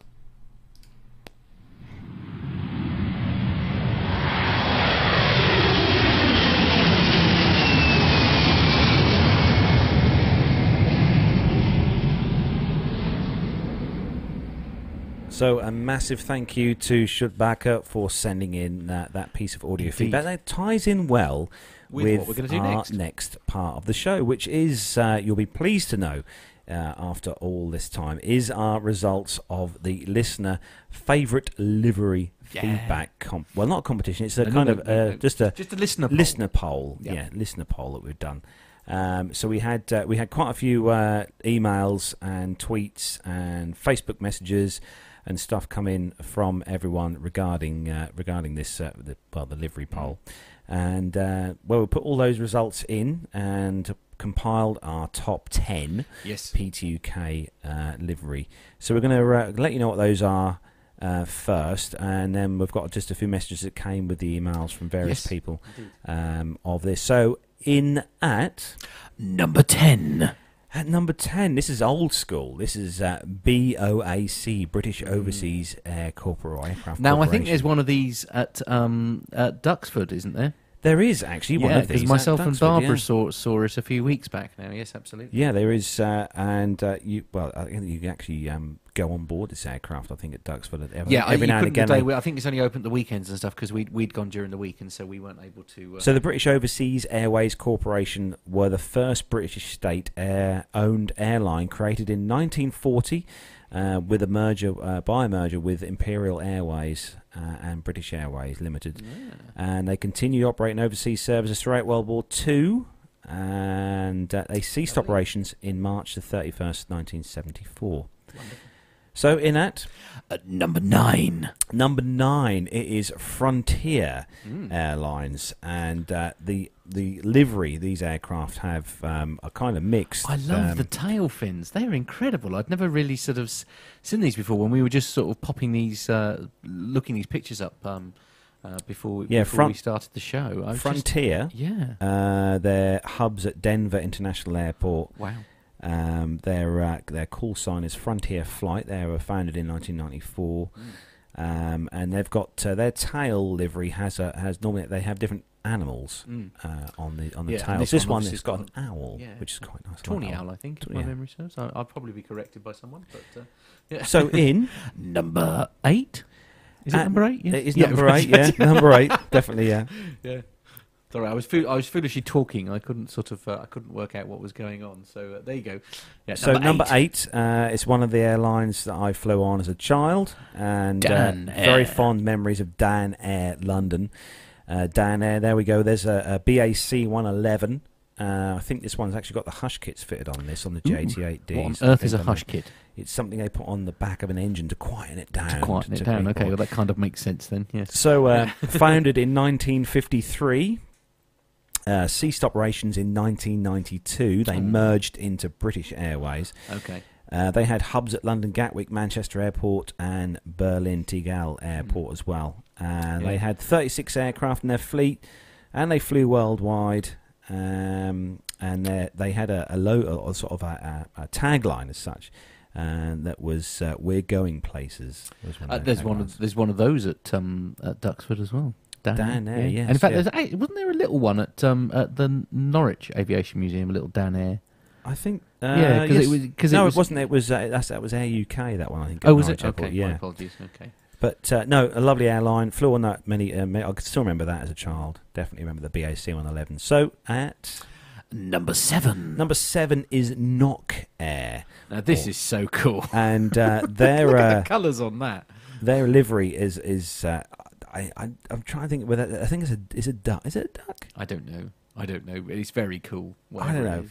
Uh, Yeah, it's bit- hubs at Don Muang International Airport and I'm sorry, what? Chiang Mai International Airport. uh, their subsidiaries NokScoot. They've got a fleet size of 32. Um, and uh, they're based in Bangkok, Thailand. That's Nok Air. N O K. Nok. Air. Nok. Yes, indeed. And quite a striking livery, Matt. It is. Yes. yes. purple Very and- purple and purple purple and- and, purple and blue and very- yeah. Purpley. Yeah, and there's a there's a duck bill on the on the um there's like the beak of a of a duck something. Uh, we- We're saying duck. We're not sure if it's a duck, but uh, yeah, it's a very it's a very sort of standout uh, livery, isn't it? Hmm. Absolutely. Yes. Right, what's uh, next? Uh, I think that's uh, number six. Number six, then. It is number six, is Uh, it? Yeah, number Right, six. good, okay. Number six, it's uh, British Airways, but it's the. British Airways uh, and uh, Neville like this. It's the British Airways with the Landor livery. That's uh, Oh. that was a company in Lo- I think based in London who designed the livery for this uh, for the aircraft, and they call, it was the, the Landor. Uh, um, just saying they in the chat the room, Landor actually, it was at the, with the previous picture, it was an airplane pretending to be a cartoon figure. Oh, okay. BA British Airways, then uh, founded in March 1974. Mm. uh, hubs at Gatwick and Heathrow. Fleet size 293 aircraft, and their company slogan, BA, Mhm. was to fly to serve. Mhm. So there we go. as you wish. So who's up next? number five. and number five is Fiji Airlines, and Matt picked uh, chose that picture there. Nice I little did. uh, I, shot. yeah, I just love the tail. It looks the lovely. tail there Yeah, it looks very nice. Yeah. Fiji Airlines, founded in 1947, Wow. commenced operations in 1951. Fleet size of nine, destin- uh, nine aircraft, destination 17. Headquartered at Nadi International Airport in Fiji. Fiji. Fiji. Indeed. Yes. So next up, Okay, this is uh, in at number four. number four, it is Aer Lingus. This one at number four, and uh, Aer Lingus uh, founded uh, in April 1936. And everyone knows the logo there with the shamrock on the Indeed, tail. yeah, uh, hence the call sign. Their call sign is shamrock.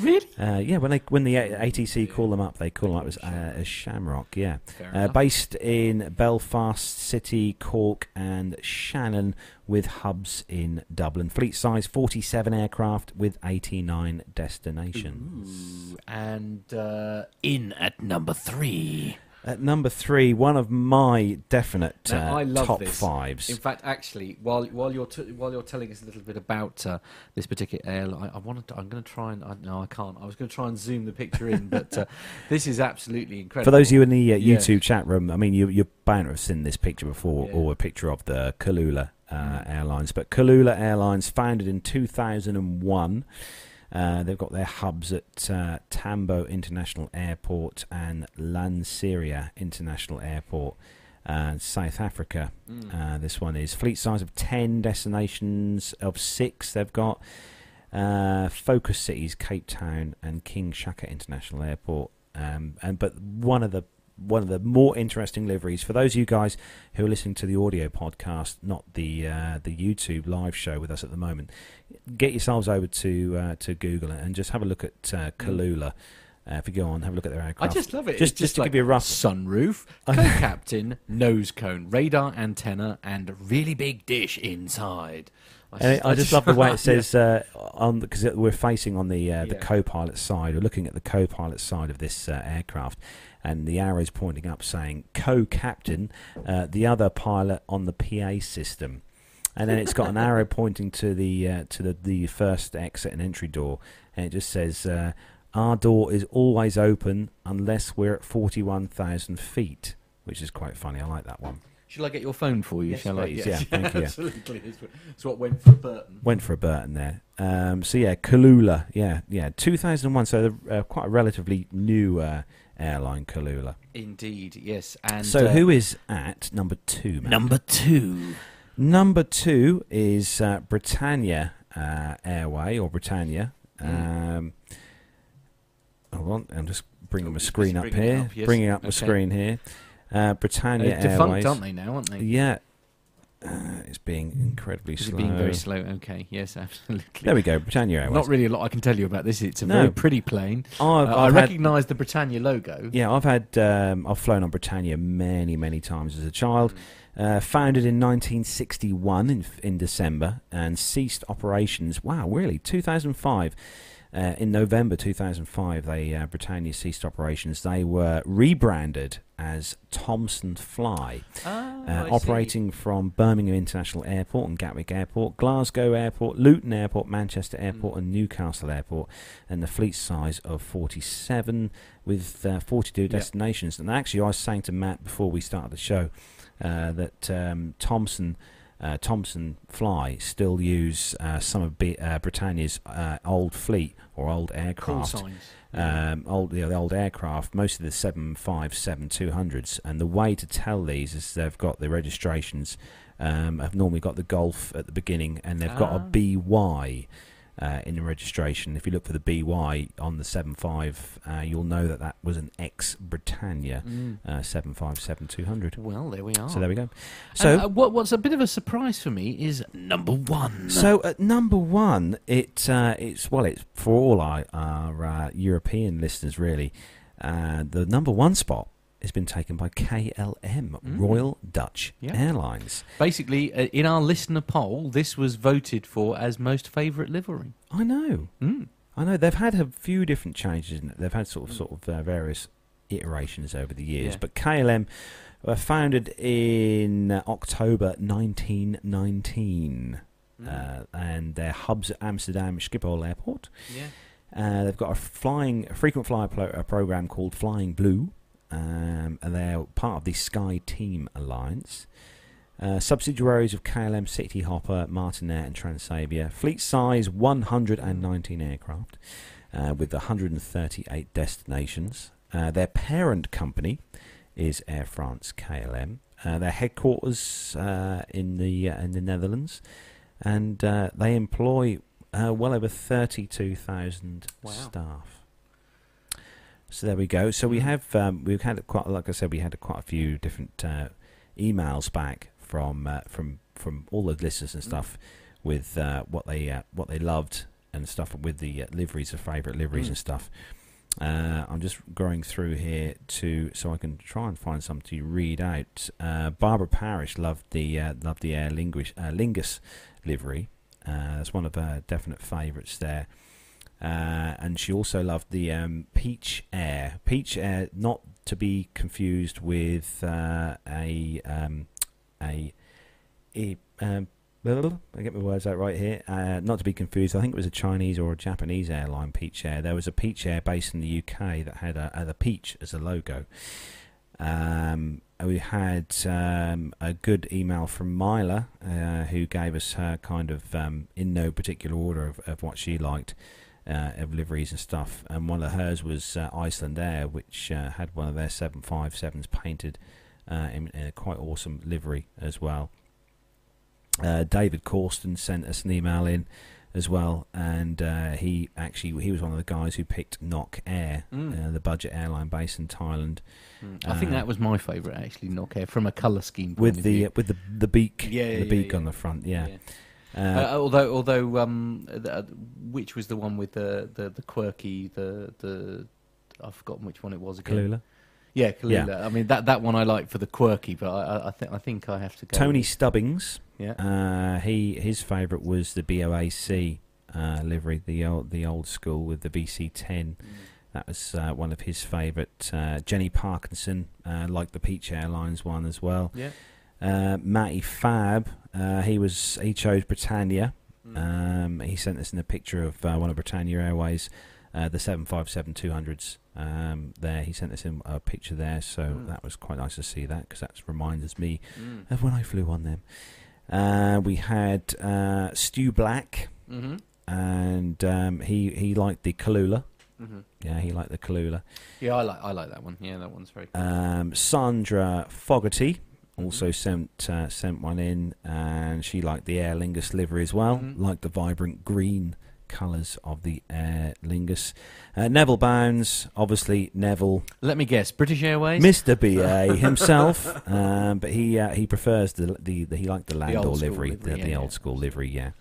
Yeah. Uh, and like I said, Barbara, like I said, she sent us in. A, she sent Mm. us in a lovely email about uh, her love of Aer Lingus. Like I said, with the beautiful green tones um, that sh- and shimmers like a sparkling emerald in a bright sunny sky. What I say?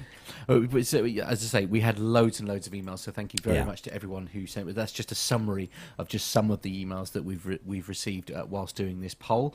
Um, so uh, yes, no, thank you very much. So we're going to have to think of a new one to we do are. now. We're going to have to have another target. Yeah, We're going to go another. Yeah, uh, absolutely. Um, just to let you guys know as well, just as a, just a bit of information for you, we have got uh, coming up in December, Mhm. uh, which it, we, it will it's rapidly approaching now, is, uh, rate of knots. Less than a month away now. Yeah, we have got. Uh, uh, we're going to do a competition uh, for Christmas again this year uh, to win uh, some some bits and pieces that we've got uh, here. Uh, one of them is related to the film that comes out in the UK on the second of December. Um, uh, the Sully film, which uh, I still haven't seen yet, which probably most of our people in the chat room have probably seen uh, the film Sully. Uh, So but Mr. Uh, Mr. Tricker has suggested uh, uh, another another poll. Um, uh, along the lines of favourite mi- uh, uh, military jet livery, I'm, Oh, not yeah. su- I'm not sure how well that's going to. They're all grey, I aren't like they? the grey. I like, like I like the grey. Absolutely. Yeah, I'm a, I'm a big lover of grey. anyway, Or yes. top ten museums. That's a good idea, Tony. Yeah, yes, that's- yeah, that's- yeah. that's Some good ideas. yeah. Some good ideas there. Yeah, Yeah, I like that one. Yeah, keep them coming in. Favorite call sign: Ooh. Speedbird. Aer Lingus would be uh, Shamrock. Okay. Uh, Ryanair's a bit boring. Ryanair. Okay. They don't well, have a. Don't you know, technically it's a. Um, to the point, you know. Ac- Anyway, Acme. yes. Acme. That'd be. So sorry, what have, what have we got? Anyway, What have we got coming up on for our um for, for our, our Christmas poll, our Christmas um competition? Oh, um, well. Anyway, the tr- Christmas prizes we were competition. talking oh, the about prizes. Before I rudely interrupted well, you. We've, we've still got, we've still got some prizes uh, to to be uh, um, said yet, but we have got uh, s- a couple of copies of uh, the latest book, uh, Mm. Sully. uh, which has just come out uh, to give away in the competition. And that uh, the Sully book is uh, it's a nice book, paperback Mm. book with uh, some pictures and uh, the kind of the story about everything, which some of you may have read, some of you may not have read, um, but that uh, has just come actually come out in the UK here. Uh, it was previously released, I think, uh, under a different title, but uh, it's been Oh, it's is a special book that's been uh, uh, made to go Reissued with to go the with film. Yes, of course. Yeah. Yeah. and we've got some other prizes as well Mm. for the Christmas. But it's going to be it's going to be a caption competition this year. Uh oh. So we have a we have a photograph we're going to have we're going to Oh. put on, and uh, but we're to we're not going to talk about it now. We're going to No, give you we're all give you the details on that nearer the time at Christmas to all get you uh, get you the names and stuff in um, for the show that we Yep. do before uh, we Mm. break for Christmas. So, yeah. Indeed. Yes. Absolutely. But we have got some military news to do now. We have. Yes. So Yeah. if you're ready, Matt, Uh, yes. Yes, I am. let's go.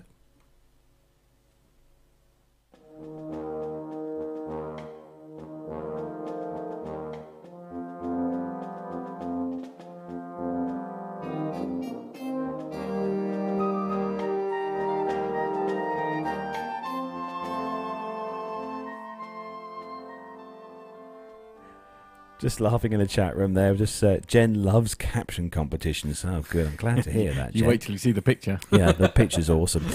So, our first piece of military news uh, this week is on the pilot Ooh, web. Least pa- favourite airport. Oh, That's God, a good. that- that I like that one. Dangerous Yes, one. Yeah, yeah, yeah. Thanks for that, uh, Doctor Steph. Definitely. Yeah. This one is on the pilot web. Oh, we could, well, you know, we could have favorite pilot competition. Favourite pilot competition? Well, there is no competition. It's it's it's, it's Jeff. Pilot Pip, surely. No, it's Captain Nick. Is it? What? Mm, mm, I don't know. Yeah. I don't know. I, I don't think it's very fair because Jeff will just win. There's, there's know, no. okay, all right. So this one is on the pilotweb.aero website, and uh, good bit of news. This one. Uh, the headline: Restored Vulcan bomber unveiled at Avro Heritage Museum. wow, that's a different So- colour. Yeah, we uh, Avro Vulcan XM or X-ray Mike 603 has been restored thanks to a fifty thousand pound donation by businessman Leon Howard, who flew in the aircraft as a teenager more than fifty years ago. The Delta Wing bomber, which formed part of the UK's nuclear deterrent, sits outside the Avro Heritage Museum in Poynton, Stockport, on the site of the Woodford factory where the Vulcans were built. After decades on uh, as a static display, aircraft XM603 now looks the same as it did when it rolled off the line more than half a century ago, with no engines, but it's uh, it's unable to fly. But it's been hailed as the finest example of a refurbished Vulcan in the UK, if not the world. Vulcans were service in service from 1956 to 1984 and carried nuclear weapons. XM603 last saw action in the Falklands War when it took part in the famous Stanley Raid.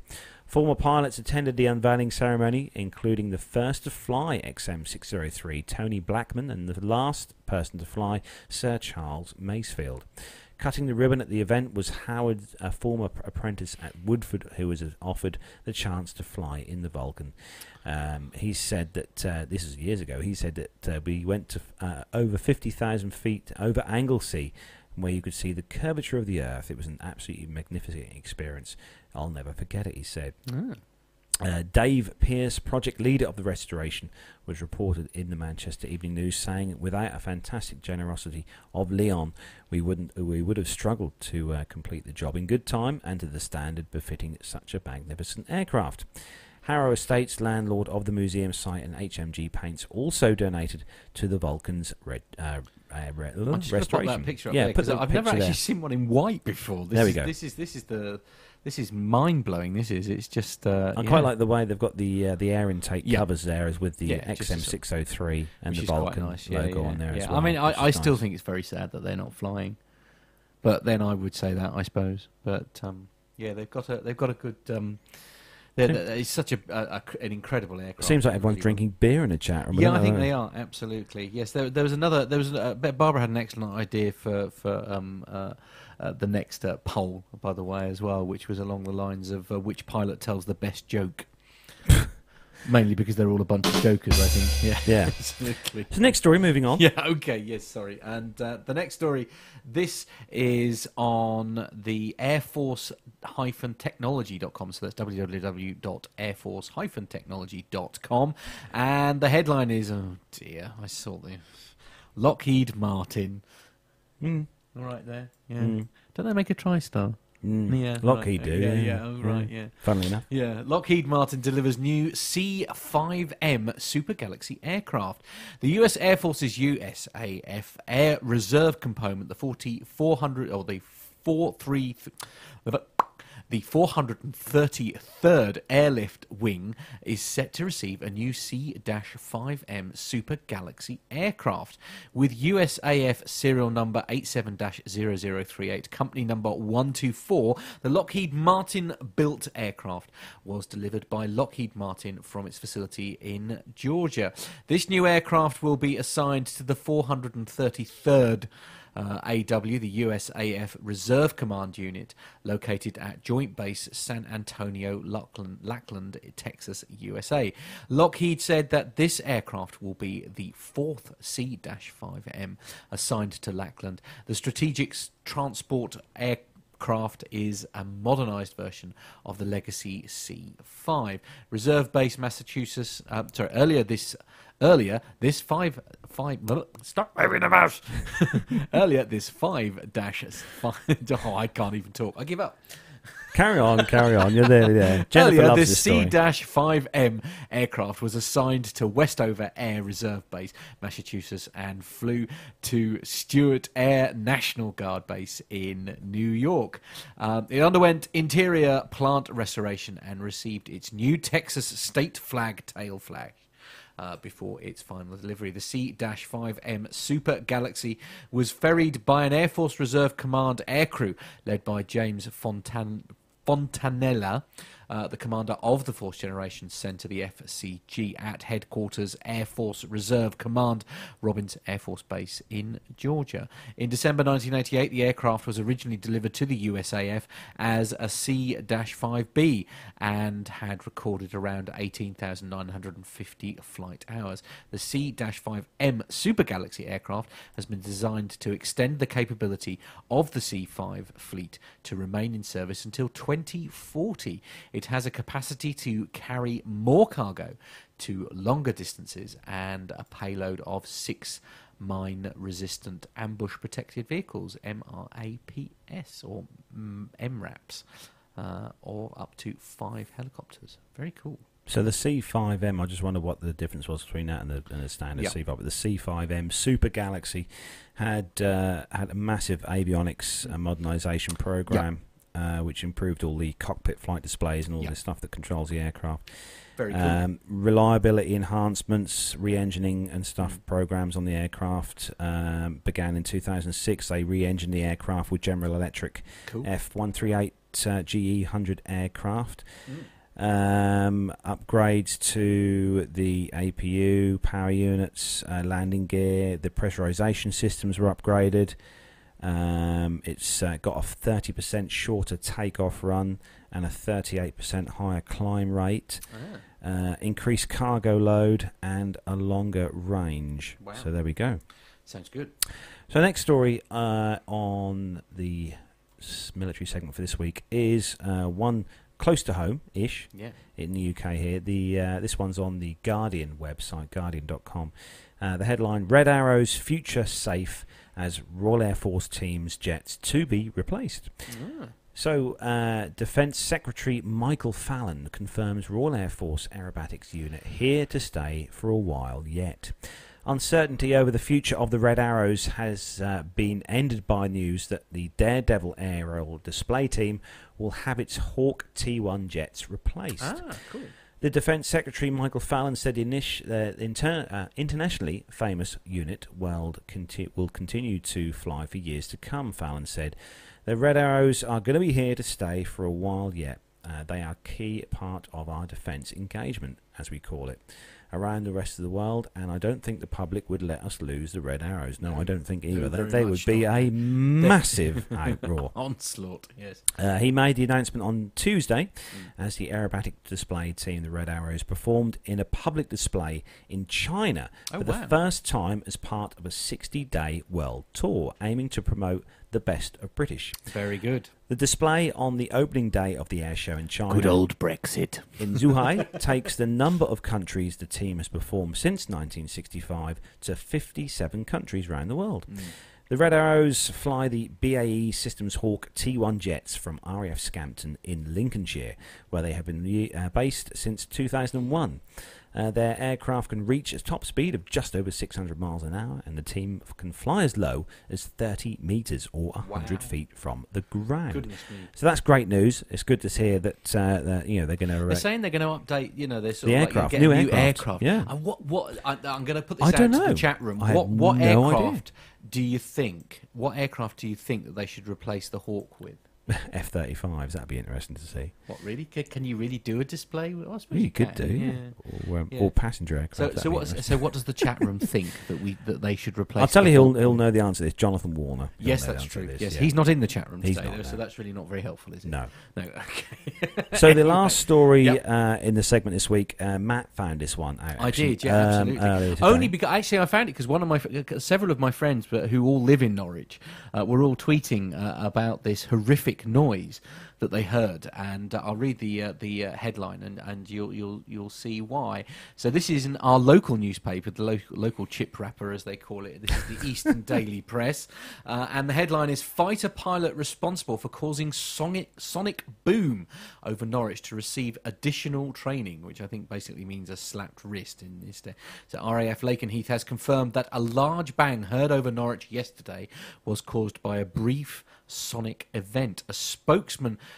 for the airbase said that an F 15C Eagle assigned to the 48th Fighter Wing was responsible for the incident. The sonic boom, which occurs when an aircraft travels faster than the speed of sound, happened shortly after 1:40 p.m. and was heard across the city. A spokesman said, "We will conduct an investigation and develop uh, mitigation measures. The pilot will receive additional training to prevent this in the future and will not fly again until his training is complete. We offer our sincerest apologies for any disturbance this may have caused, and we will continue to emphasise airspeed restrictions in in-flight briefings." Um, the spokesman said that the speed restrictions are in place for aircraft flying over populated areas. Uh, pilots are meant to stay below Mach 0.95, that's 728 miles per hour, to prevent them from flying over Mach 1, which is the speed of sound. How cool is that? that is fairly Yeah. fast, fairly absolutely. swift. I've never actually heard a sonic boom, but I bet it. I bet it's a sort of real ground shaker. Mm. No, we um we, we where we live here Mm. is uh, as Matt know in between sort of where me and Yeah. Matt's villages are because we do live in separate villages. We do, yes. There is quite a bit of a valley, isn't there? And um, Yeah. and the, the, a lot of the Royal Air Force Yeah, uh, jets use use us as a, uh, a as sort of a testing ground and stuff to do there. Airshow World has said lot, lots of claims for broken fish tanks again. Yeah, definitely. uh, definitely. Yeah, yeah, Actually, Matt, the, early this week on Wednesday Mm. afternoon, um, outside during the day, this was. Um, I was We- probably busy. we, yeah. Yeah. Well, actually, I'm surprised you didn't see them or hear them because uh, Wednesday afternoon we had a nice little uh, uh, sprinkling of Apache AH-64 Ah, yes, no, I did, see, gunships. I did see them. Yes, Yeah. absolutely. Yeah, Yeah, we had uh, some Yeah. of the uh, the AH-64 gunships flying around here from Mm. RAF Wattisham, Yes. which is not far. It's, it's one of those uh, Royal Air Force bases that I fly over when I do cross country runs, and uh, yeah, they were they were, were literally buzzing round here.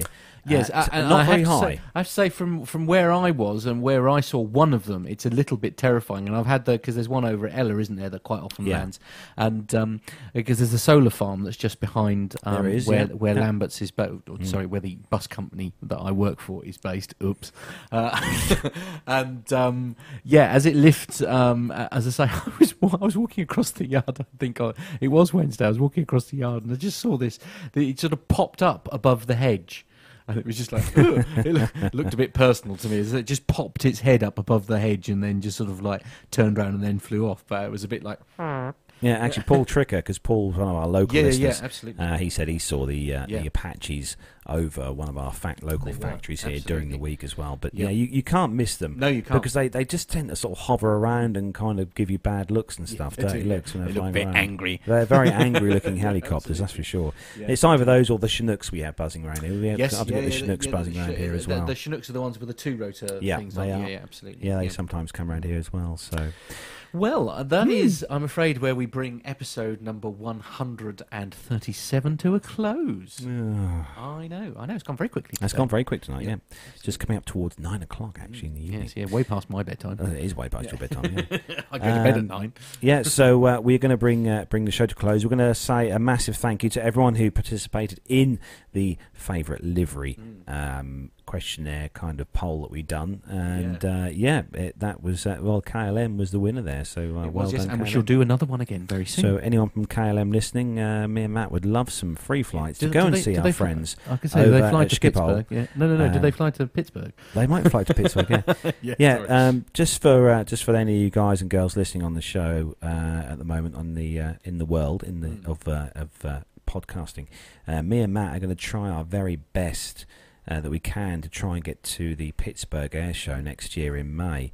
Uh, we're currently kind of researching flight prices and stuff, uh, which uh, from the UK aren't actually that bad. Uh, the, the the expensive flights are from uh, internal flights from uh, Boston kind of thing to Pittsburgh. So if anyone's got any ideas as to how we can Yeah. get those flights incredibly more cheaper, that'd be very handy. Um, because uh, I think if I if I pay the a thousand pounds that they're currently coming out at roughly at the moment, I'll be very much divorced, yes, by the end Yes, of uh, Christmas. Yes. Um, so yeah, we're going to try and get to the Pittsburgh Air Show next year. Fingers crossed. It's uh, it's a big uh, big sort of kind of move for us, especially for Matt because he's Mm. he's not the most um, happy person about flying anywhere long haul. Um, but uh, you know, we, we'd uh, love Yeah. your feedback if you can uh, email the Any show ideas would be great. Yeah. uh, about your ide- uh, ide- ideas, ideas, ideas Mm. to uh, to try and find some cheap flights. Um, so where can the uh, listeners uh, find out? Uh, well, yes, you can or take email us. You can you can take yourself to www.planetalkinguk.com. On Facebook, we are uh, facebook.com forward slash planetalkinguk. Our Twitter handle is at planetalkinguk, so you can find us in the world of Twitter. And our email address is podcast at planetalkinguk.com. Yes, you can go there, find us, send us your feedback. We want to hear your voices. So all you people in the uh, chat room at the moment who haven't, uh, whose You've voices no we haven't heard, Yep. you've got no excuses because we we uh, we want to hear what you just do. You can record it on your mobile phone or Yep, on your any on your format, iPod yeah. thing, You or send it to me on Facebook if send that it works. to yeah, Anything. send it on Just Facebook Send it to me and, and uh, it yeah, send it to uh, to us. mm. Yeah, at the Yeah, studio, and we'll play it out on the show.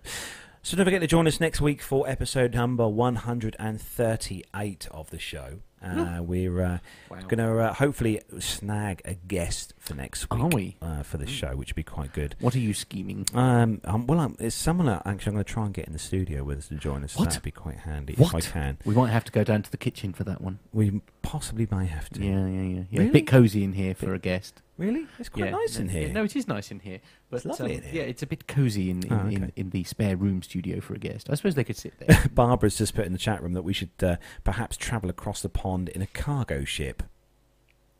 I mean, that is one way of dealing dealing with my. Uh, How many um, weeks hold have we got next year? Not enough. Not enough. No, No, indeed. not absolutely. Anyway, enough of this. Enough of this. We're going to uh, let you guys and girls uh, disappear now, back, Yep. to, and, and we're going to wish you all a fantastic weekend. We hope you have a great weekend, whatever you've got planned.